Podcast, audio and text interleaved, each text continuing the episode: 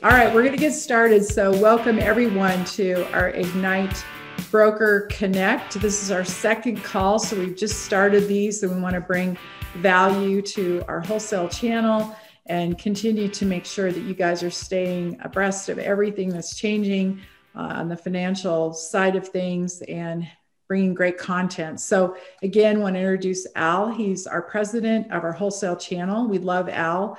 And uh, Al is always here to make sure that you guys uh, get the highest level of service. In addition, Holly Matson, uh, she's our vice president. And Holly, why don't you introduce Barry real quick? And then uh, I'll probably add a couple things because I've only known Barry 35 years. Longer than my husband, I might add. Go ahead longer than your husband. Hey, uh, before I introduce Barry, um, I think Al wanted to say a few words to our partners on the call. Yeah, sure. Thank you, uh, Holly, and thank you, Sarah, for the, uh, leading the podcast for us. We're excited to hold the second one. Uh, we had a great uh, turnout to our first podcast uh, where we spent some time behind the scenes with Fairway CEO Steve Jacobson. So uh, we hope that this one continues the, the, value add as as we dig into the you know the, our, our, industry a little bit and, and, see what's going on. We're on the verge of a new cycle. Um, lots of lots of uh, changes for us all around. So uh, excited to have partners like uh, like Barry and and you know some of the future guests that we'll have on the podcast to to share some of that value with you. Um, you know we couldn't do this without our broker partners. Um, we're very excited uh, you know, what's going on in, in the year 2021. Uh, we've carried on this this unbelievable activity from 2020, and, and we're riding this wave into 21. Uh, and, and we're so fortunate and grateful, you know, for the relationships that make us who we are, and, and you know, excited to be doing some new things for our broker partners, things like the podcast. Uh, we got an exciting roadmap of, of, technology, as we alluded to last last podcast with Steve. Uh, big plans for the wholesale channel. So um, you know, as we move forward, this is all about you. This is all about making you better in your markets, giving you some insight to what's going on, you know, and, and being a, a, a person of uh, that, that's sought after as, as a person of value, a person of knowledge. So with that, Holly, uh, let's let's get this thing moving and, and introduce our, our guest today. I am so excited about our guest today, and I don't think there's many people on the call that have don't know who Barry Habib is, but I'll go through the accolades anyway. Barry is a Amazon number one best-selling author for his book Money in the Streets. He frequently appears on CNBC and Fox. He's the CEO of MBS Highway, which many of us subscribe to, and if you don't, I encourage you to do so. Um, he's a 2019 Mortgage Professional of the Year by National Mortgage Professional Magazine. He's named to the esteemed Mortgage Global 100 list for 2021 by Mortgage Professional. And for many years, Barry, Barry has been a wonderful friend of Fairway. So I'm very excited to have him talk to our group today. Thank you so much, Barry, for being with us. Well, thanks, Holly. Appreciate that. So, team, um, great to be with all of you. Hope that all of you are well. And those of you that celebrated Mother's Day, hope it was wonderful for you this uh, this past weekend. It's not a more important job out there. So congratulations to all of you. Uh, we have a we have a really interesting market, don't we? You know, we have interest rates that I think are going to move up a little bit. I'll tell you about why and tell you the strategy we could use. The purchase side of things is is a little bit uh, a, a little bit kooky. We we know how difficult it is to participate for a lot of buyers in this because you don't buy a home today, you win the home. Realtors need your help. Uh, buyers need your guidance. They need your help. This is a this is a situation that provides you with a lot of opportunity. So while there's challenges out there, uh, your expertise is really what's valuable here. And you know, people ask me all the time because they know I'm involved in the markets, and you know, I get questions all the time. So Barry, how do you feel about Ethereum or Bitcoin or gold, or, or is the stock market going, or is rates going? And they're like, okay, so what's the best investment? And I'll tell you what the best investment is. The best investment is in your brain. That's it. That is the very best investment that you can make. So I applaud all of you for being on this call today because what you're really doing is you're really making that investment of time, which is very valuable in your brain. You're making that investment in yourself. And the best tool that you can use for what we do really is your words and the articulation of those. I was always fanatical about trying to be articulate and to try and take things that were um, sometimes difficult for people to understand and make them easy because that's where we connected. That's where people can relate to to what I was trying to show them, and they felt comfortable many times enough to work with me. So, you know, Holly gave you some kind words about me, but you know, I'm just like you. I was a mortgage professional for 21 years, did over two billion dollars in personal production so I know what it's like. I respect you guys so much. I know what it's like to start every month at zero. I know what it's like for realtors to be demanding of you. I know what it's like to try and explain things to customers and have to do it over and over again. So uh, I really invested a lot of time in trying to be effective with my words. And, and, and that's really the key is to have an effective way to communicate. So if we are effective, you're going to do more business and the only variable that you have there is time. I mean you, you can there's no limit to what you can do except for what time restricts you to. So why, why can't we you know do uh, uh, you know a hundred million dollars a month in transactions individually? Because we run out of time. So if we had unlimited time we could theoretically do an unlimited amount. So because time is restricted uh, restricting us we have to really be effective and the best way to be effective is to be really good on your scripts and be really good on your communication. So, uh, one of the best things that I used to do with the salespeople that I had own, my own my own mortgage company, and I did it with myself, and I, I've done it here at MBS Highway. I did it when I had Mortgage Market Guide. Was record the phone conversations, and then it's it's kind of painful to listen to to those phone conversations because you wouldn't believe the crap that comes out of our mouths sometimes. But um, you can really see where you won the customer's confidence. You can't see it while you're on the phone, you know, you can't because you're in the heat of the moment. But when you sit back, you can see where you either won their co- confidence or when you uh, were trying to communicate and failed to get that point across. You could see where you were um, asked a question you really didn't answer it in the best possible way. So this is a learning process. I'd really suggest it for individuals but also for managers with their sales team. I think it it accelerates you through that curve and makes you a lot more effective. And i think that's a key word today because in the market that we're in you're going to see rates rise um, over the summer. And you're also going to see the transactions that are out there while it's a hot market become even more competitive. You know uh, Remember when we give a realtor a, a lead for a buyer and they'd be all giddy? Now you give them a lead for a buyer, like, what am I going to do with this? You know, what, what am I going to find them? And, you know, how am I going to, it's obviously they're grateful, but it's not as it was in the past. But here's the real important thing is that realtors really, really need your help because they don't understand this market and they don't understand how to answer some of the real deep questions that your customer needs. And that's what we're going to do today. So I'm going to ask you this. I'm going to ask you to think about taking some notes. I think it'll benefit you greatly. And I'm going to also say that, you know, this is for your benefit, not mine. Doesn't matter to me, but you probably would be wise to put your phone aside, stop with your emails right now. I'm probably more easily distracted than you guys are. I'm very easily, I'm very in tune with everything that's going on. I'm very sensitive, but there are times where you need to work on you work on your business instead of working in your business is a big difference. This is your time. This is time for you to work on your business so that you can get better. The time we're going to spend today is not is not the time spent, it's time invested. And you're already taking out the time to be on this. So you might as well be fully engaged because I promise you're going to get a lot out of it. So here we go. I'm going to share my screen. And Holly, I see you've already been terrific in allowing me to already do that without having to ask for you to unleash that. So let's talk about winning right now in a changing market. We've got hot housing, we've got rising rates. Um, and what we want to understand, first of all, is so what what is going on here? We've got a lot of debt that we've taken on, and all debt does is take a future purchase and bring it forward. And this is a really important concept. So when you take a future purchase and you bring it forward, you know, instead of saving up for something and buying it, you're one instant gratification. I want it now. So I'm not going to wait to save up for it. I'm going to use credit, buy it now, and then pay it off plus interest. So that takes a lot of activity up front, but then there's something left behind, and that's the payments. The payments to service that debt cause a slowdown or a drag. So let me give you a classic example of what has happened in the past year. So the CARES Act 1 and 2, which was March and April 2020, That equaled $2.8 trillion. It's a lot of debt, but what did it do? Create a lot of economic activity. However, by October, it wore off. If you look at the gross domestic product in the United States in 2020, it was 4.3%.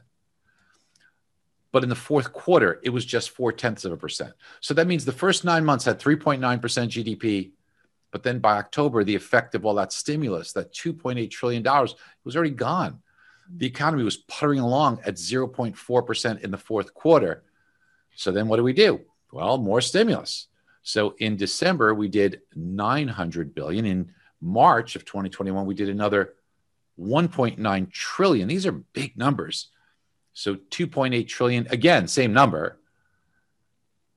And we expect similar results. We think by the fourth quarter sometime, or maybe early into 2022, that you will start to see the effects of this wear off. So while we've got a lot of stimulus today, creating inflation, we think it wears off. Now, the reason why inflation is so important is because inflation drives interest rates. Now, the payments on the debt will slow growth. Right now, our debt in the United States is an amazing $30 trillion, just an incredible number. And just $1 trillion, we, are kind of immune to it, but $1 trillion, to give you an example of how much a trillion dollars is, if I say, okay, if you started spending a million dollars a day, every single day, seven days a week, how long would it take for you to hit a trillion? Well, it would take you 2,700 years. You would have had to have started 700 BC, spending a million dollars a day every single day until today, and you still would not hit $1 trillion. Well, we're 30 trillion in debt, which is going to slow things down because of the debt service, as I explained to you. You know, one example of that, that debt service that, that's out there, and I'll just talk with you for a second, is an example of someone who was purchasing a car. So if they want to buy a nice car and they go and borrow the money, they buy the car. So now they've got this nice car that they purchased. When they make the purchase, it creates economic activity. The manufacturer, the dealer, the car salespeople, they all made money. So they take that, they spend it, it creates a flurry of economic activity. But then after that wears off, what's left? That family now has a thousand dollar a month bill for the next five years, which means that's less for them to have activity. So, what does debt do? This is a really important concept. Creates an immediate rush of economic activity and then slows it down. So, debt over time slows economic activity. Economic activity slows price gains or inflation. Lower inflation causes lower interest rates, and I'll explain that to you. And this is such an important concept because you know you're all in the mortgage business, but I bet you if you asked a bunch of people in the mortgage business what drives interest rates, it's inflation. And they don't really quite understand that. That's like every single customer of yours has asked you, you know, are rates going to go up or down? Should I lock? Should I flow it? Well, what drives interest rates? You'll know more than 99.9% of your competitors if you understand that it's inflation. So here's an example of debt and its effect on economic growth. So when debt in the United States, if we look back to 1950, if you look at this pink line, as debt goes down, that means there's more money out there to create economic activity. As economic activity has more money, that creates more inflation. More inflation causes interest rates to rise. And here you have interest rates. So you've got debt declines in the 50s, 60s, and 70s, causes rates to rise during that period. In the 80s, as we start increasing our debt, it slows economic activity, slows inflation, and interest rates decline. And you could see it's an exact mirror of each other from the 1950s to today. That's not just the United States, it's Germany, it's China, it's France, same thing. It's Japan, same thing. It's the UK, same thing. It's Italy, same thing. So we know that this this is a law of economics that has lasted everywhere in the world, every period in time. So if we understand this, that helps us forecast interest rates because we know that rates are going to remain attractive, but it's a rocky road ahead for interest rates. Why? Because we expect to see a little bit of inflation. You know, you've got the additional spending under this administration also has to increase the supply of treasuries to be sold. So, more treasuries to be sold, you have to incent them with a little bit of higher rate. And because of that, you could see interest rates move up a little bit. Rates are likely to bump higher, but I think they're going to resume a downtrend once this all wears off, once we head into 2022, we should see the economy slow. We should see interest rates backtrack. And as we get into sometime in 2022 or 2023, I think that we slow down so much that we get close to a recession. and during or maybe we get recession like conditions so i think you will see lower interest rates probably see the 10 year treasury near 1% again or even lower and mortgage rates under 3% again so all these transactions you're doing today you're planting tomorrow's refinances and just like when i've made some calls as you probably know back in 2019 2018 saying that we were going to have a recession in early 2020 and we did in january 2020 before the lockdowns which came in march of 2020 the strategies that I was telling all you guys was don't pay points, don't pay upfront MI, pay monthly MI, and put yourself in a position not where you're looking for the lowest rate, but exchange lower fees for a higher rate. Because typically the recoupment period, the break even period, is about five years, four and a half, five years. And I said, you're not going to have that mortgage for that long because you're going to have this refinance opportunity. Well, I think the same circumstances are set up right now. I think where rates are going to be over the summer, rates are probably now through the summer. These are setting up for loans that you're going to be refinancing in a year or two after that. So, same strategy. I would not do upfront MI. I would do monthly MI. Even though the monthly payments are higher, you save the cost of the upfront MI, which would take about a four year break even. I would also not pay points because that four or five year break even, you won't have the mortgage that long. And while everybody else is killing each other for the lowest rate, you should strategize for lower fees in exchange for a higher rate. And I'm going to talk more about that as well. So, why does inflation cause mortgage rates to rise or fall? Let's think about it. Example you lent money on a mortgage, and now you're getting payments. You're getting $2,000 a month in interest. And you use it to buy a shopping list of goods and services. So you got your shopping list of goods and services. And this month you use that $2,000 gets everything on the list. Next month, same thing. Month after, same thing. But over time, you realize that something changes. Over time, inflation means makes things cost a little bit more. And now you can't get everything on the list. So you have to leave some things off that list. So what's happening? Inflation is eroding the buying power of the fixed payment that you receive as if you lent money on a mortgage. So if inflation is rising or it's perceived to be rising, then what do you have to do to protect yourself on the future mortgages that you're going to do? Because you can't do anything about the mortgages you already lent money on, right? If it's a fixed rate, that's too late. But what you're going to say is, is that, hey, wait a minute, if my buying power is going to be eroded more rapidly, what am I going to do? I've got to start off at a higher perch to offset the more rapid erosion. And the only way you start off at a higher perch is you got to charge a higher rate that will help you offset the rate of, of, of inflation or that erosion of the buying power. That's why when inflation rises or is perceived to rise, interest rates will move higher because investors need to be compensated for that more rapid erosion of their buying power. And how do we measure inflation? Well, one of the reports that we got today is the Consumer Price Index. And the Consumer Price Index measures the change in prices on a year over year basis, but it also does it on a month over month basis.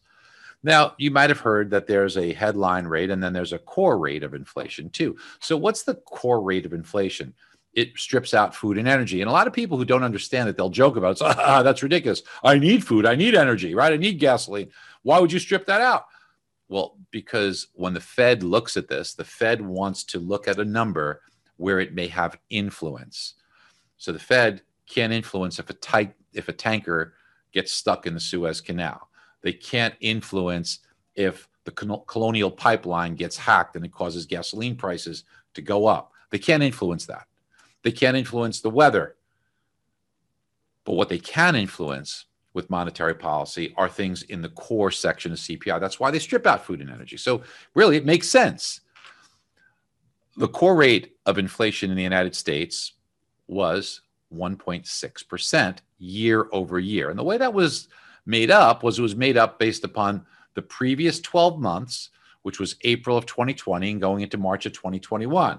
But today, we got the most recent number, which was April of 2021. So when you get today's number of April 2021, it removes, it eliminates April of 2020. Now, April of 2020 was negative four tenths. We just got a blockbuster inflation number of plus nine tenths of a percent, the biggest number that we've seen in many years for one month. One month. That means the inflation rate today, year over year, is 3%. There's a little rounding in there. So it's 3% year over year. This was reported today for the month of April. Now, that's one of the reasons why you saw interest rates get a little worse today was because of this inflation number. But if we take it to next month and we start to take a look at June, when we get to June, we're going to get the month of May 2021, which will replace May of 2020. So if we assume just three tenths, or we just got, we got nine tenths this time. Well, let's just assume only three tenths. We're going to replace this number and we're going to replace it with this number plus three tenths. That's a four tenths increase. You're going to see inflation up 3.4%. And then if you go and you take it out to the summer, you're going to be looking at three and a half percent inflation. Now, you could offer a 3% mortgage when the inflation rate's 1.6. I don't think you're going to be a 3% mortgage rate when the inflation is three and a half. I just don't see that happening. Now, you know, remember the Bananarama song? It's a cruel, cruel summer. Okay. I don't know if it's going to be cruel, but we certainly will be um, will be seeing higher interest rates. So in April, we got a reading for the month of March of 2021, and that showed 1.6% inflation. That was mild, but now it's hot at 3%. It's going to get hotter and hotter. So the summer months, it's going to be hot, but then by the fall, you will start to see it unwind a little bit, and you'll start to see it back off as the effects of the stimulus start to kind of cool off. But what's our strategy now? Look, you're going to have people out there that are a butthurt that they didn't refi and they didn't get that rate under three. And now oh, I'm going to wait till it comes back under three, right? I mean, how many people are like that, right? It's a pain in the butt. It's a mistake to wait because of a couple of reasons. I'm going to show you one in just a moment, but rates are going to go up. And how about that person who's looking to buy the home who's saying that, you know, I don't want to bid a few thousand dollars more and I'll keep shopping. Well, if you keep shopping, two things are going to happen. One, the price is going to go up, and I'll show you why, of the house. Two, interest rates are going to go up. So you're going to get a double whammy here, which if you show this to a real estate agent and you show it to a customer, you will help them make a more wise decision to spend a few more dollars today because it will save you money in the long run. Now, remember, I told you about people that are butthurt because they didn't get that lower rate. So let's just pick a rate. Let's just say today you can get three and a quarter. Okay. I don't know exactly where your rate is, but I think it's a little bit less than that, but let's just say it's three and a quarter, right? But the customer says, no, I want to wait for a rate below three. Yeah. Okay. Well, let's just say you're right. It's going to get below three, but it takes some time to get there. And this is a tool in MBS Highway. It can show you, you know, if it takes 12 months to get there for rates to drop three eighths of a percent, then we'll show you that it's going to take you four years plus to recover. You know, it's actually going to take you 53 months. It's four and a half years to recover that amount. So when the customer sees that, but nobody's telling them this, okay? This is a crazy thing. None of your competitors out there are articulating this to the customer in a way that the customer says, duh, now I get it. I should take three and a quarter today because I will save so much money on my loan today based upon the 4% rate that I have currently. That even if the rate does drop, to two and three quarters or two and seven eighths. It's going to take me four and a half years to make up the money I could have started saving today. And what if it doesn't drop to that? Then I would have never saved all that money. So you have to be able to articulate this to them. Now, sometimes it's hard because the Fed's at zero, and all they hear is from, oh, well, we're going to keep rates at zero. You know, so the Fed's at zero. How could mortgage rates go up? Well, the Fed funds rate is different than mortgage rates. This shows you for the past 40 years the red line, which is mortgage rates, and the blue line, which is the Fed funds rate, and they don't always move the same way. Now, over 40 years, they've trended similarly to economic circumstances. But how many times does the Fed funds rate go up, mortgage rates go down? Fed funds rate here goes up, mortgage rates go down. Fed funds rate goes down, mortgage rates go up over and over and over and over and over. But now the Fed's at zero. Well, okay, we've been there before. From 2009 to 2016, the Fed was at zero, but mortgage rates did not stay the same. Let's take a closer look and see what happened. Here, it went from four and an eighth to five and an eighth in four months. In a five month period, it went from three and a half to four and three quarters. And when I first started talking about this once again and said we're in an uptrend, even with the Fed at zero, I feel that although we've moved up close to a half a percent. There's like another half a percent to go. I think that over the summer, you're more than likely going to be in that three and a half, three and three quarters, three and seven eighths range of 30 year fixed rate mortgages with zero points. This is just where I see it going at the present time. So I don't know how we can stay below three and a half percent when the inflation rate is going to be three and a half percent. I just don't see it coming. And as I mentioned, I made a lot of these calls before, and you know you can look them up everywhere. It was the same modeling. So I'm bringing you behind the scenes here, showing you exactly what I'm looking at and why we're looking at these things in a way that has helped us correctly forecast the direction of rates. And you know, it's not just in the mortgage industry; it's been just in the general media. I mean, on CNBC and Fox, all the networks I went on and I went on with this crazy call because I was like one of the only ones who said the ten-year is going to go to 1%. I remember Rob Christman made fun of me because he said that'll never happen. And he said, Barry, you're wrong. There's no way that'll ever happen. I don't know what you're thinking. Well, it did. And then once it did, all the networks brought me back. And then Fox brought me back. And I got this clip because it's nice. Fox, and you could pull up the clip. Fox asked me, okay, so Barry, where do you see, you, you were right. It went to 1%. Now, where does it go? I said, well, I think it's going to drop to a half a percent. And if you pull up the clip, it's almost hysterical because they like laughed at me. And one guy says, Oh, I want to debate you on that. That'll never happen. Well, ladies and gentlemen, pull up, just pull it up. The all time closing low on the US 10 year treasury, it's not near this number. It is exactly 0.5%. It is the exact level that we called as the all time low. So when I'm telling you we see interest rates moving up over the summer, and I'm telling you that into 2022, 2023, we see recession like conditions and you're going to refinance these loans. The models that we're using are accurate and they work. And while it's not a guarantee, we feel pretty comfortable with those calls. Now, what do you do in the meanwhile? What do you do if interest rates go up? Stop doing refinancing? Well, refis are already down like 18% year over year. And over the summer, they're going to be down like 30 or 40%. There's a lot of forecasts saying they're going to be down by 50 or 60%. So, what do you do? do debt consolidation loans. How do you refinance when interest rates are higher? Let me show you some magic here. So let's say say somebody's got a rate of 3% and they bought their home for 500,000 and it was an 80 LTV. So I don't even have the benefit of this being above 80 LTV where maybe I could save them MI thanks to the great appreciation. So they're not paying MI, they've got a great rate of 3%. And let's get crazy and let's say that my rate today goes to 4%. Now their home's appreciated a little bit. They've, through normal amortization, paid that loan down a little bit. So let's get crazier. Let's just say they're sitting with 3% no MI, and I want to refinance them, but my rate's at 4% and my closing costs are 4,000 bucks. Now, who in their right mind is going to do this, right? That's because the monthly payment goes up by 116 bucks a month, and it's going to cost them $4,000. So no one's going to do that transaction. So when we take a look at this, how do we how do we help that customer? How do we actually do this? We call that customer up and we ask one very simple question and that question is do you have any debt? And just like there are asset managers out there, you want to be their debt manager and they tell you, yeah, I got 20,000 in credit card. I've got a little bit of Best Buy, a little bit with Macy's. I got one car loan. It's a Chevy. It's modest. It's, you know, $29,000 car loan. So these are small numbers compared to what a lot of people have. But even with these small numbers, what we recognize is that this level of debt can be really helped because when we put this into a calculation, we see, okay, you owe 373. If we take $4,000 in closing costs, we build it into the loan, it's a 377 loan. But when you bought the home, we know it was an 80 LTV. Today, because of appreciation and amortization, it's a 60. And it'd be real easy to take you to a cash out 75.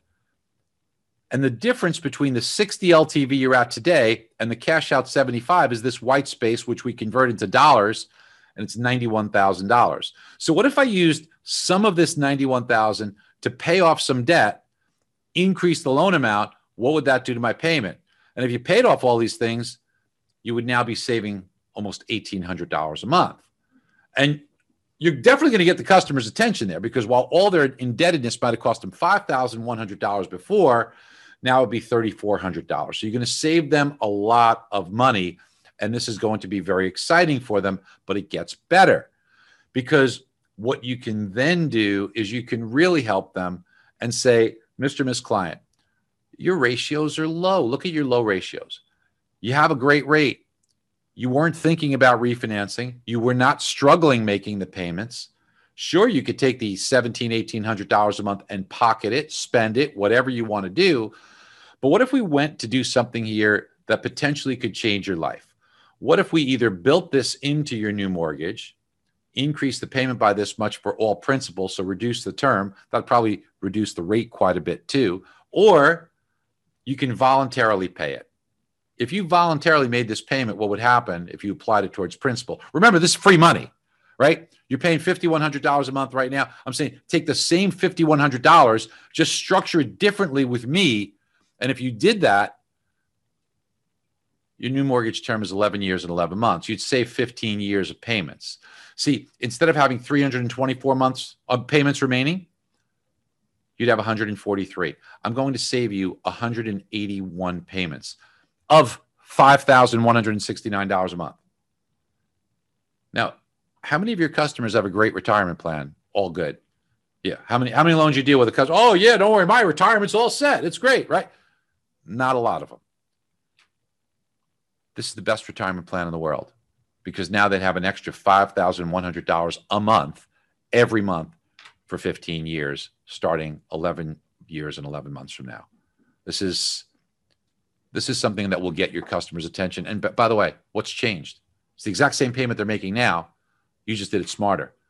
Now, you don't have to wait 11 years and 11 months. Even after just five years, if they hang up the phone with me and don't do anything, they will guarantee amortize $48,000.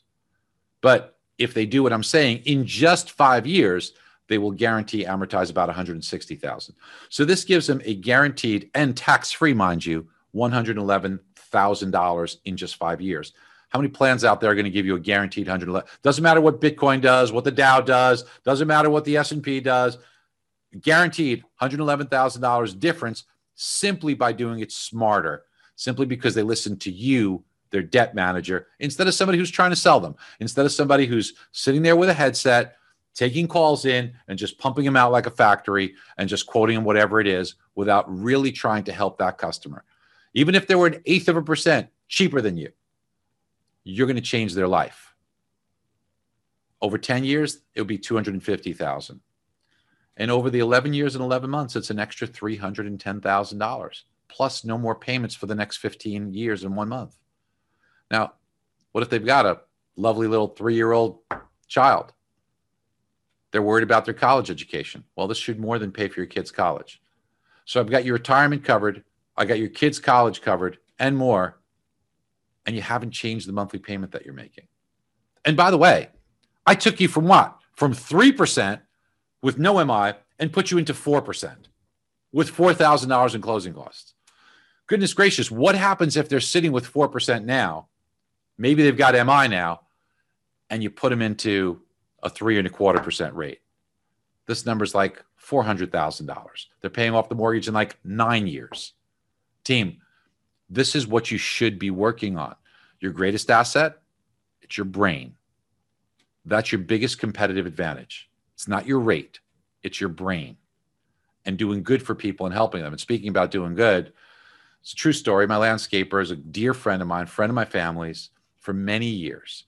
And I could see he was working, but he, you know, I called him in. He just didn't seem like himself. And he's like, oh my gosh, you know, ever since I had Lyme disease and I had to stop, and he had, we had a really terrible case of Lyme disease he fell so far behind on his bills and he opened up to me he says look i was i'm, I'm so in debt i don't know what to do i make a lot of money but i'm so far in debt that i can't seem to get out from under and so i went into the mbs highway app for the debt consolidation that i've been showing you and i entered everything in and this is actually his debts and he was paying $27000 a month in debt i mean thank god the guy makes a lot of money but you know he's he's like really struggling to make all these payments. And you know, there's no shortage of people that will give you money. You go home today, you're going to get three credit card offers today.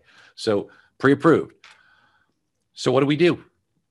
We said, okay, well, you have equity in your home. Let's do exactly what I showed you and do a refi.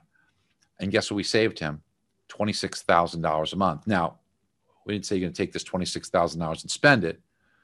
What I said is, okay, here's what you do we're going to take $10,000 of it and go ahead and blow that. Go ahead. You go ahead and blow that. But now, my daughter Nicole, who does mortgages, friend of Gary's as well, friend of the family for a long time. Nicole's going to build in the remaining $16,000 into the mortgage. You don't have a choice. It's going to be built in. You're still going to make $10,000 a month more so you can enjoy yourself. But the other 16,000 we're building into the mortgage And what the result was is Gary's paid his mortgage off in two years and two months is a true story. Now, what's great about the story is that, you know, Gary was over 50 years old. The guy got emotional. His wife completely got emotional. But the best part is when his son came to my house to thank me for changing his family's life. And I didn't even do the mortgage. And so inspired was Garrett that Garrett wanted to come work here. He's one of our one of our sales team now because he wanted to help people change their life as well. It's a great story, guys. You get to do this every single day. The net result for Gary is $465,000 difference. You get to do stuff like this every single day. That's why I say your greatest asset is your brain. And instead of selling, advise, help people. But you can't give what you don't have, which is why it's so wonderful of you to want to take the time out today to sharpen your skills so that you can be a better asset for others. Now, let's talk a little bit about housing because this is so misunderstood. People just assume because home prices have gone up a lot, and they have, that we're going to see a bubble, it's going to be a crash. And then you hear it all the time, right? You know, CNBC two weeks ago, they dedicated an entire day of programming to a housing crash and got everybody scared. So this is very, very, very timely and very important that we understand it. So let's start with something I've, you know, anybody who's watched me speak for the past 15 years, maybe longer, you've seen this chart. And why is this evergreen and why do we keep looking at different versions of this chart? Is because it works. And you know, it's so funny because now I see people, you know, starting to in quotes discover that demographics is important, right? So I see articles out there right now in our industry. But yes, we've been trying to explain how important this is for a very, very long time. So we take a look at this. This tells you how many people were born in the United States every single year since 1928. And you can see here's your baby boomers. The reason why it's a baby boom is look at all these births Gen X and then millennials. Well, according to Zillow, the median age of a first time homebuyer is 33 years old. So if you take today, and you go back 33 years, today's first time homebuyer was born right here, 1987 to 1988. Now, what I want you to pay close attention to is look at this explosion in births that occurred after that. And by the way, births never drop beneath the level they were at in 1987. So the amount of first time homebuyers that are in the market today, and there's a lot of them, it will be more than this every single year into the future but it's going to really spike over the next three, four, five years because there's an enormous burst that happened in births, which is going to result in enormous burst of first-time home buyers coming to the marketplace. Now, as you probably know, I was very bullish on housing for the last several years, even though a lot of people weren't.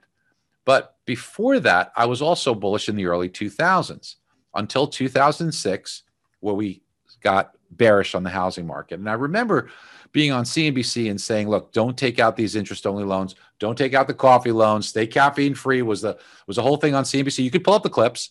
Um, I, I said you should not be looking at negative AM loans. They're dangerous. And honest to goodness, I got hate mail. I got hate. What do you mean? This is great products. This is that. I said no because the housing market's very vulnerable here, and we called the change in housing. We thought there was going to be a drop. Why? Because in 2006, the median age of a first-time homebuyer, 33 years old, they were born in 1973, which was right here. And when you see the enormous drop in births that occurred in 1973, we knew that around 2006, 2007, there would not be a lot of buyers coming to the marketplace. And look at how births stayed really low. Now, anybody want to even take a guess as to why, by the way?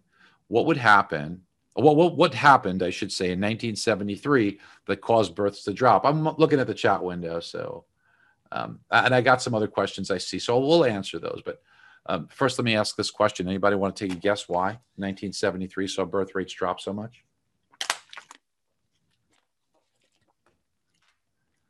I'll give you the answer.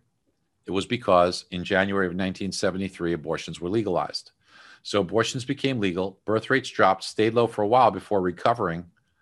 But 33 years later, you didn't have enough people coming to the market to absorb all the homes. And you know, law of economics is based upon supply and demand.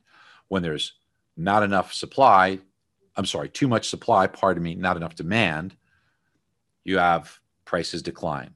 And that's what happened here. Here it is in action. The gold bars here are builders putting up homes.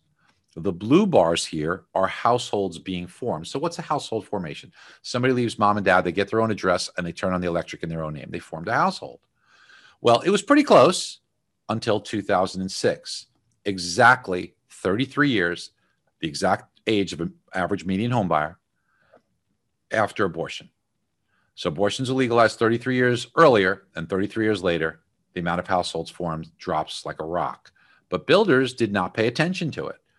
Builders produced 2 million homes that year, and the next year, a million and a half. And it was way too many homes on the marketplace. If you look at this period of time, this is why you had a housing bubble. You had too many homes, not enough people to purchase them. There was a glut of inventory, and this is why you see home prices decline dramatically. But then it leveled off. And if you want to know why the housing market is so hot right now, look no further than this. So, what do you see here? You see the blue line is much bigger than builders are putting up. So, people are forming households much greater clip than builders. Now, do you remember this chart here? And here's where we are, right? What's about to happen? What's the future hold? Let's take a look. This blue line is about to go up, up, up. And builders have not been keeping up. And by the way, do you notice the similarity here? Look, it's beautiful. Households formed 33 years later. Big drop, flat, move up. Big drop, flat, move up. It's a hand in glove because these people were born and they're coming. Okay. It's just going to hit later on as this moves through the snake we know that builders are not keeping up and it's going to get tougher for them to keep up. Lumber costs have more than tripled in the last year. Regulation, copper is expensive. So it's difficult to build homes. And then COVID hit builders. And that shut down building for four or five months. There's an exact correlation to when the housing market, which was already healthy, already hot, really got on fire because people kept buying, but builders weren't building. It got shut down. So the inventory got really tight. And if you take a look at inventory in general, take a look at this. In 2007, there were 3.7 million homes for sale. So people want to compare this to 2007. Well, you can't because today there's a million homes for sale. This is the reason why you can't just look at home prices rising and saying there's going to be a bubble. Let me show it to you differently. In 2007, there were 116 million households. You know, all the people lived in under 116 million roofs. Today, there's 128 million households. So there are 12 million more households, but 3 million fewer homes. This is why prices are going up. It's really not that much of a mystery when you look at it objectively and you look at the data. Now, some people will say this they'll say, well, forbearance, forbearance is going to. Okay, so listen, they don't understand forbearance. You understand it. Forbearance is like hitting the pause button on your payments. When you release the pause button, you do not have to make up those payments right away. You don't have to have a bill that's due. It sits like a second mortgage alongside your first mortgage with no interest and no payments. You do have to pay it back when you either sell your home or refinance your home. That's when you have to pay it back. So those are going to be staggered. They're going to be all over the place. And what about those people? And by the way, and they've got plenty of equity to make those that make that difference up. Now, what about the people that go back to making their payments? Is that going to be a problem? Well, you and I know that a lot of people went into forbearance that didn't need it because when the CARES Act included it was done hastily, wasn't well thought out. And uh, so we know a lot of people game the system. So they're going to have no problem resuming making their payments. Those that really needed it because they were out of work so many of them have come back to work. So they're not going to have a problem. But there still will be a small percentage of people who won't have gotten their jobs back and now have to start making payments. And for them, it might be a bit of a challenge, unfortunately for them. But the thing of it is this is that now they have equity to protect. So they're going to have an incentive to figure out whatever they can do to make the payments. And if they can't, well, they'll sell their home. They'll probably make a profit protect that equity and they'll sell their home quickly. And as far as the additional inventory coming on the market i mean it's kind of like like taking a, a, water can and sprinkling water on the desert. It's not going to make a difference. There's no inventory. So these influx of people that might put some inventory on the market it's not going to make a difference the inventory will be absorbed Let's take a look at the current equity position. 95% of all homes in the United States are below a 90 LTV. 95%. 87% are below an 80 LTV. 37% have no mortgage at all. In 2009, 26% of homes were well above a 100 LTV. Very different. In 2007, the average equity in a home was 37%. Today, it's 68% equity in a home. That's incredible. Appreciation, amortization. Okay, so what's the other argument? Affordability. It's not affordable. Well, the median home price is up 17% and hourly earnings are up 4% only. It doesn't make sense. And as Diana Olick, who has been wrong for nine years, because you know all Diana Olick does is talk about how terrible the housing market is and try and scare people for the last nine years. She says it's unsustainable. And pretty much everything you get out of ATTOM data says housing is miles away from being affordable. This is two weeks ago. We put this out there. Diana Olick, unsustainable. Why? Because the median home price is up 17%, hourly earnings up four. Well, remember in math class what median means? It means half the sales above that number, half the sales below that number. Now, why are there more sales on the upper end? Well, because that's where there's more inventory. So it's going to skew that number higher. It doesn't mean that that's appreciation. When you look at real appreciation, home values rising on average in the United States, they're up significantly. They're up 12%. So it's not 17, but it's still pretty big and it's a lot bigger than 4% hourly earnings. But looking at hourly earnings is a fool's game. Why? Because you can work more or less hours. If you want to know the change of what people are making, you look at weekly earnings because that contemplates if they're working more or less hours. And weekly earnings in the United States, well, they're up 7%. So while this is a lot closer than this, somebody might still say, well, that doesn't look sustainable. Looks like housing's not affordable and maybe miles away from being that way. This is where math comes in. And let's understand the concept. And this is going to be a really important one for you to understand. You may want to write this down so you can explain it to your realtor and your client. A year ago, somebody wanted to buy a home and the monthly payment for P&I only was $1,000 a month. Well, your income would have probably had to be about $5,000 a month. I'm using round numbers here to qualify for that $1,000 P&I payment. They didn't buy the house last year because they listened to Diana Olick saying how bad it is. Now, this year, they want to buy that home and comes back on the market. But this time, it's more expensive because home values have gone up 12%. So if interest rates stayed about the same, now they're actually cheaper than they are right now, but let's assume interest rates are a little higher. Let's say they're they're three eighths of a percent higher to be exactly where they were last year. Then the monthly payment would be 1120 a month to reflect the 12% rise. The monthly payment would be 12% higher than where it was a year ago, which is $120 a month increase. So you might argue and say, well, it's less affordable, right? But what about if your income went up? See, if your income went up $120 a month, then it's the same affordability as it was last year. This payment to this income a year ago is the same as this payment to this in- income today. Now, how much of an increase is this $120 a month? It's sure not 12%. It's how much? It's 2.4%. So please understand this that a 2.4% increase in income, if interest rates stay the same, can handle a 12% rise in appreciation. We're seeing incomes go up year over year 7% right now. Now, we hope we don't get a 35% rise in appreciation but if interest rates stay the same, theoretically, it would not negatively impact affordability. Now, we hope that this actually calms down a little bit from 12% because that is really hot.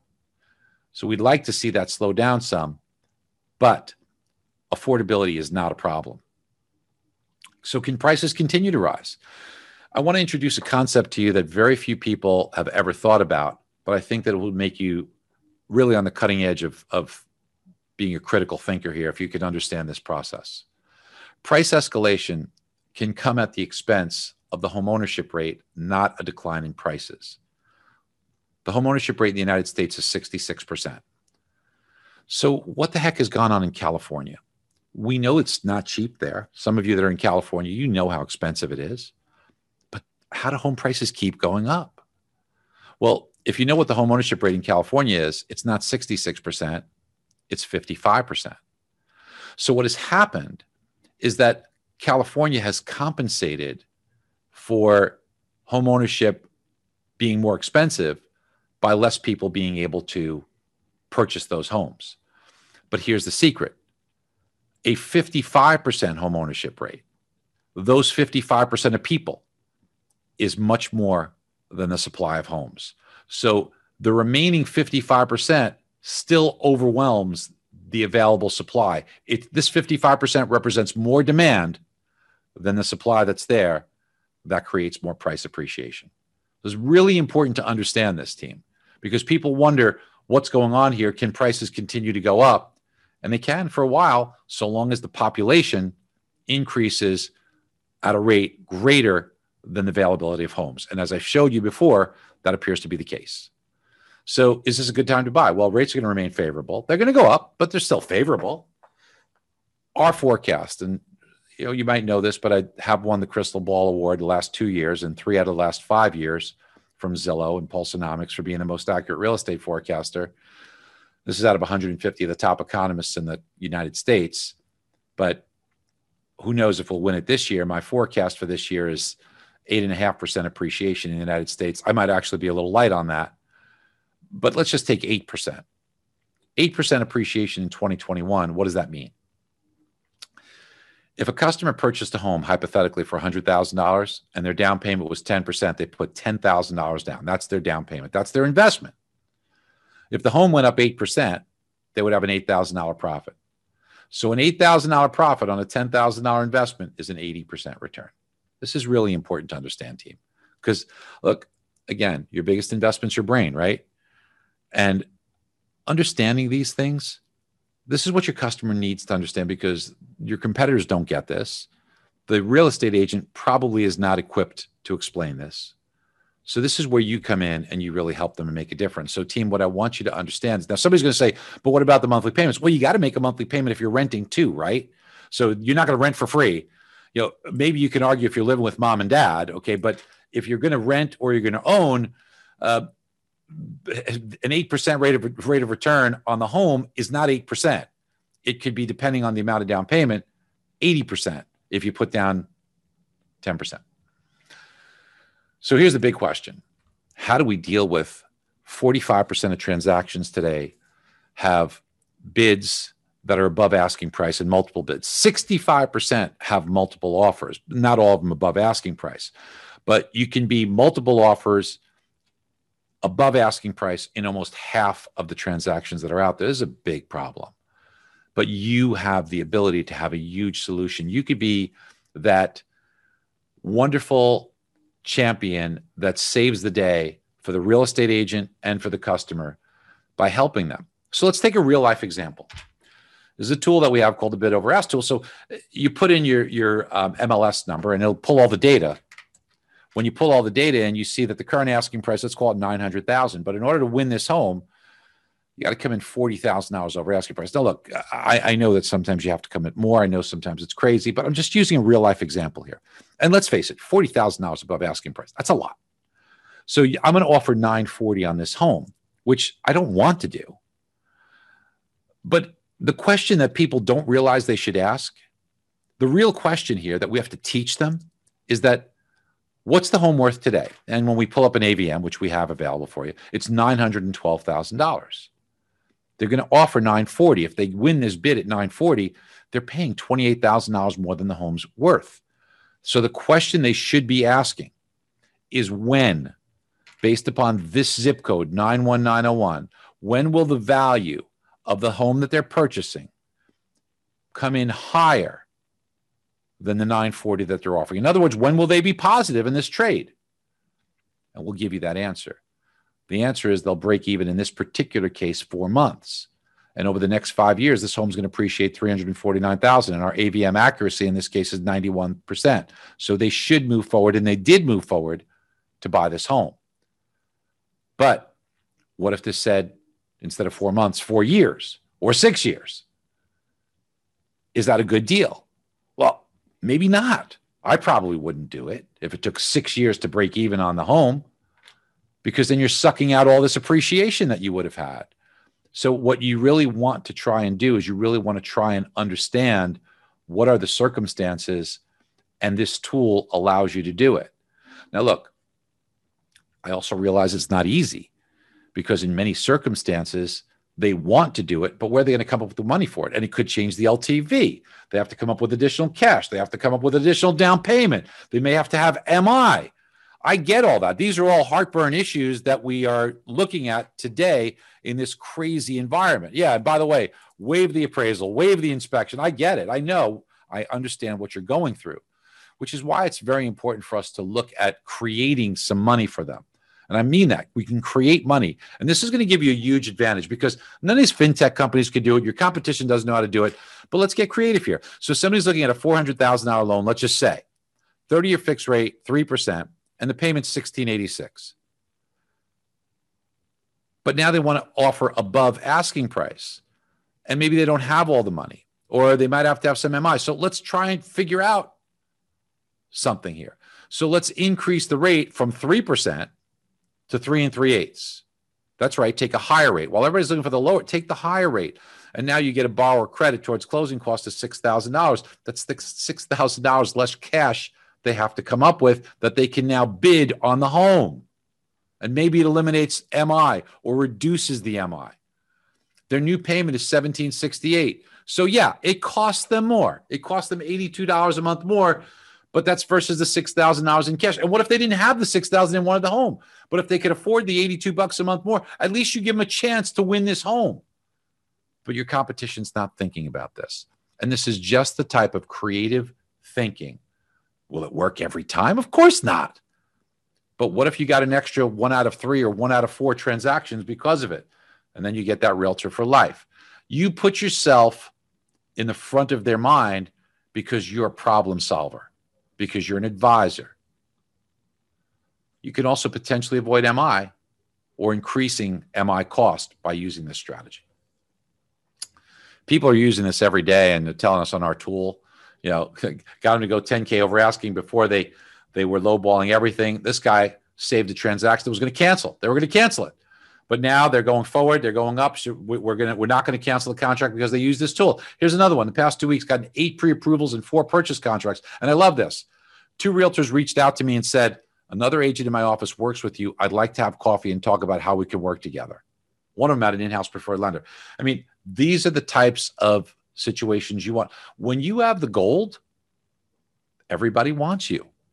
And you have the ability to turn these market circumstances into gold for you. You what are you doing on your day to day? Are you just going about business as if it's the same or are you looking at all the points of friction out there and saying, I want to be that woman, that man that resolves those so everybody decides to work with me. And by the way, we've got an MB estimate, which works like Zillow's estimate, except we don't pixel you. What does pixel mean? When, when you go to shop for shoes, clothes, household goods, cars, you ever notice that when you surf the web, you see that exact item you were shopping for gets now repurposed and you get ads for that. Well, you were pixeled. We've all been. Except when you have a customer that goes to Zillow and Zillow pixels them, they're going to get bombarded with ads from competing mortgage professionals and realtors to take your business away from you, which is why you want to keep them off there. Use an MBS highway, use our MB estimate. You can create great reports that are co branded. You want to take it a step further, put it on your website or co brand it and put it on your realtor's website. You want to talk about owning the relationship. And then it generates traffic to the realtor's website because now everybody wants to know the value of their home. Zillow built their company based upon this estimate. Why shouldn't you or your realtor have it on your website? Seems too simple to me. And the other thing that we're seeing today, what's another point of friction? Discouraged buyers. What's a discouraged buyer? I've looked for homes for three to four different weekends. I can't find anything yet. So I'm just going to throw in the towel and I'm going to give up. Now, the realtor feels very bad about that because the realtor wasted all that time. And if they think they're going to come back in six months and they think things are going to be better, they're not, which is why you look at the cost of waiting analysis, which shows you if you waited six months, a year, two years, how much more it's going to cost you to wait. You sure you want to wait or you want to stay engaged? Or do you want to offer a little bit more and win the home now? And you also have to get your message out there on social media. Now, everybody will tell you from Gary Vee on down, you got to do video. You got to show the mortgage professionals, gets their phone, they get the camera, they point it out there, I go, uh, hi, you know. So, wh- what do you say? What do you do? Well, we make it easy for you. We give you scripts. and it's about 30, 40, 50 seconds long each one. And we turn your computer or your phone into a teleprompter. It looks like you're looking at the camera. We give you the script. It scrolls at your speed. You could change it. The font size, you can make it smaller or larger. So you get to do this. And when you know, you, you could take as many times as you need to do it, but when you get it, one click, and then you can post it on LinkedIn, on Twitter, on on Instagram, whatever you want to post it on, Facebook now you've got real good social media content that's going to get shared, that's going to get hit, and you're going to get a ton of leads from this. This is just too easy. It's, it's too easy. If you want to be successful, just think out of the box. And MBS Highway is really that's our trademark is to try and do that for you. And every morning we start you off with a video that will give you five minutes, six minutes, seven minutes so you don't have to spend four hours to try and cipher through everything that's going on. And you'll know, should I be locking, floating? Why? What advice do I give my customer? What do I advice do I give my realtors? When I get on the phone with people, how do I win more transactions by sounding smarter? And then there's a real estate report card, which everybody wants to know. What is the report card for my zip code? And we give you that with what the appreciation will be, what the rates are, what of, of appreciation, what the supply and demand is going to be, because we got all the builder data for your zip code we give you everything. And then I showed you the debt consolidation tool. I mean, that's an absolute home run. You know, one of the one of the fairway teammates, they wrote us back and they said they did 37 transactions in one month, 30 days, just by using this tool. You think about how much money that is. And then, of course, the cost of waiting is a very powerful tool that will show you how much more it will cost you to wait. In addition to that, the buy versus rent tool is nothing like this. There's not, you know, you think about buy, there's nothing that has the data that we have that makes it as easy, that makes it as simple. You know, you put an MLS number or you put an address, we know the zip code, we know the taxes for there, we know the insurance for there, we know the repair costs for there. We'll put that in for you. There's nothing like this tool that will help you win more transactions. And then you give your customer six different mortgage options. Their head's spinning. You think they really get it? You think they really understand it? You know what they really just want to know? What's the best loan for me? Well, you know what the answer is? potentially they're all the best loan for you. The variable that I need is time, which is why it was shocking to me that nobody thought of this in the past. Why don't you put it along a timeline and show them? Well, if you're here between one and three years, it's this program. Between three and six years, it's this program. After six years, it's this.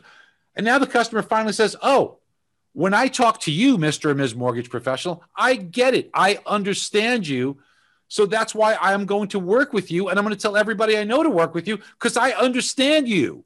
You talk the language that makes me understand it. Your biggest asset is your brain, and your best tool is your words and articulating that. And by using illustrations like that, your words are understood. And hey, Barry, I, I want to make a comment too about uh, signing up for MBS, and he didn't pay me to say this, just so you know. Uh, but I looked at an analysis of people who are using MBS Highway and their uh, concession requests. So for our broker partners, uh, it also makes you not only you know money in the streets, right, but money in the bank. Uh, utilizing this because you'll uh, as you're helping the borrower, like you were talking about, Barry, you can uh, stay rock solid on that rate that you're going for because you're educating them. You're becoming more effective. So just wanted to share that. I saw some stats on that uh, this morning, and I was like, wow that's pretty cool. Uh, thanks. Thanks so much. I appreciate yeah. it, Thank you, Sarah. Yeah. Holly, Al, any questions for Barry? And we'll wrap it up. And my goodness, again, be becoming that mortgage uh, advisor with the debt consolidation and what happened with your land. Let me just finish for one minute here. I was just going to say that there was an yeah. independent survey done just to underscore your point in the first 90 days at MBS Highway, people made $35,000 more in the first 90 days. That's an independent survey monkey survey. Uh, team, if you look at that timing, I didn't even know. I know, right? Isn't that crazy? So, team, listen, uh, I think that you need to be focusing, working on your business right now, as well as working in your business. Um, it's it's changing your focus is really important. You know, when you think about in 1955, McDonald's was a great burger shop but until Ray Kroc came and told them to work on their business instead of in their business, they didn't become an empire. Um, if you're interested in CMA, Certified Mortgage Advisor, uh, this is something that is being very, very widely used now in the mortgage industry, and it's making a very big difference in people. Uh, it's normally two thousand bucks, but because of this, if you go to become CMA, put in the FW for Fairway uh, code there, it's fifteen ninety seven. So we'll save you four hundred bucks. Or you can always just email Christine at MBS Highway, and she'll do that. Now, MBS Highway is normally 200 bucks a month, but thanks to the Fairway discount, it's 119 a month.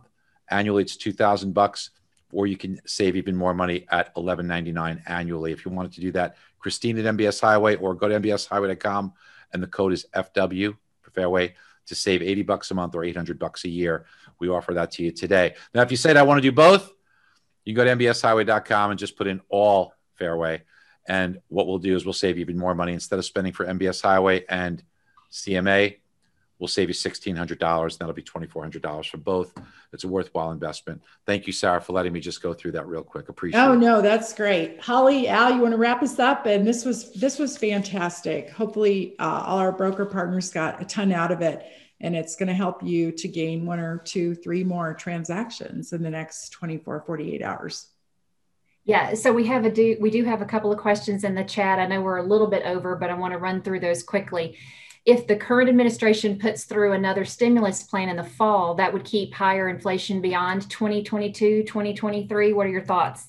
So here's the thing is that the way that this differs is that this would be a three, I'm sorry, this would be a 10 year uh, plan of stimulus. So let's just say if the stimulus is a very big number, and, and I know that there's debate going on, is it going to be 600 billion? Is it going to be 2 trillion? So there's horse trading, but let's just call it, uh, let's just say if it's a trillion dollars, the trillion dollars, it's not in one shot like all the other stimulus has been.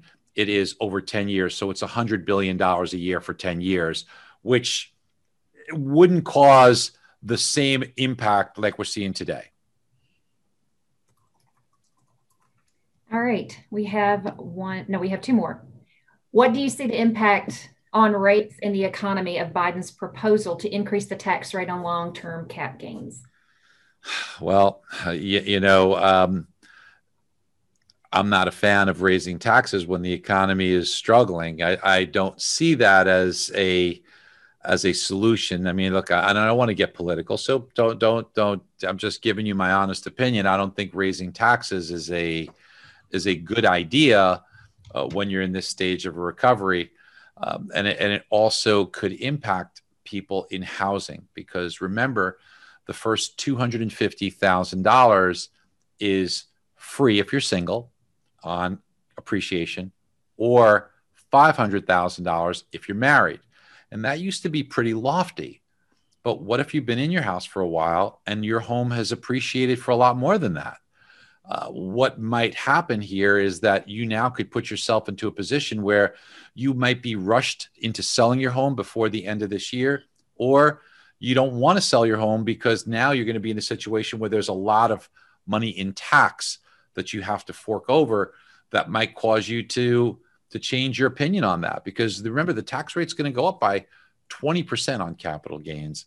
I, I don't think that it's going to be, I don't think it's going to be something where uh, it's going to be a good thing for housing or the financial markets in the long run. But this is just my opinion.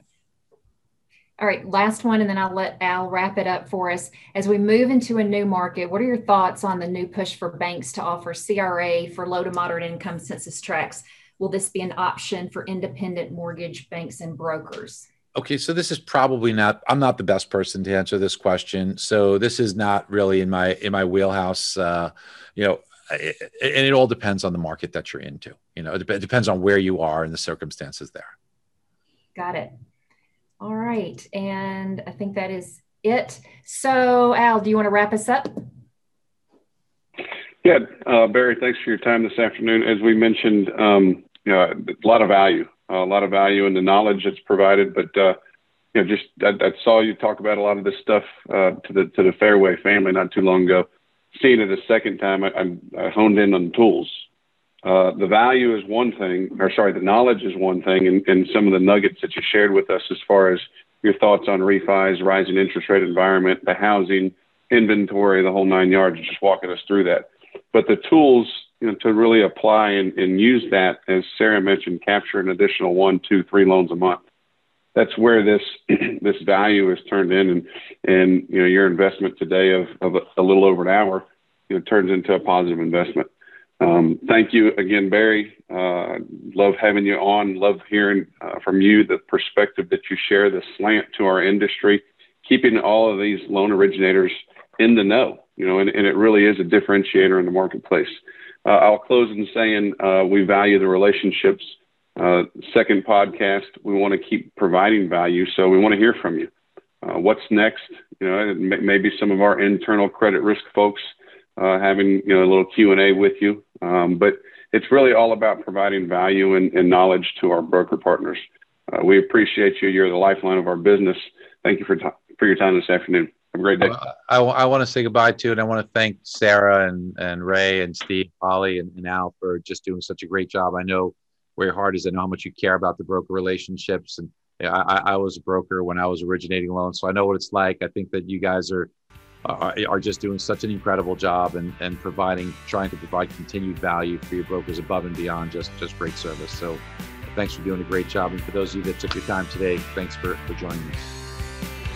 Thank you, Barry. We love you. Take care. Love you too. Take care, everyone.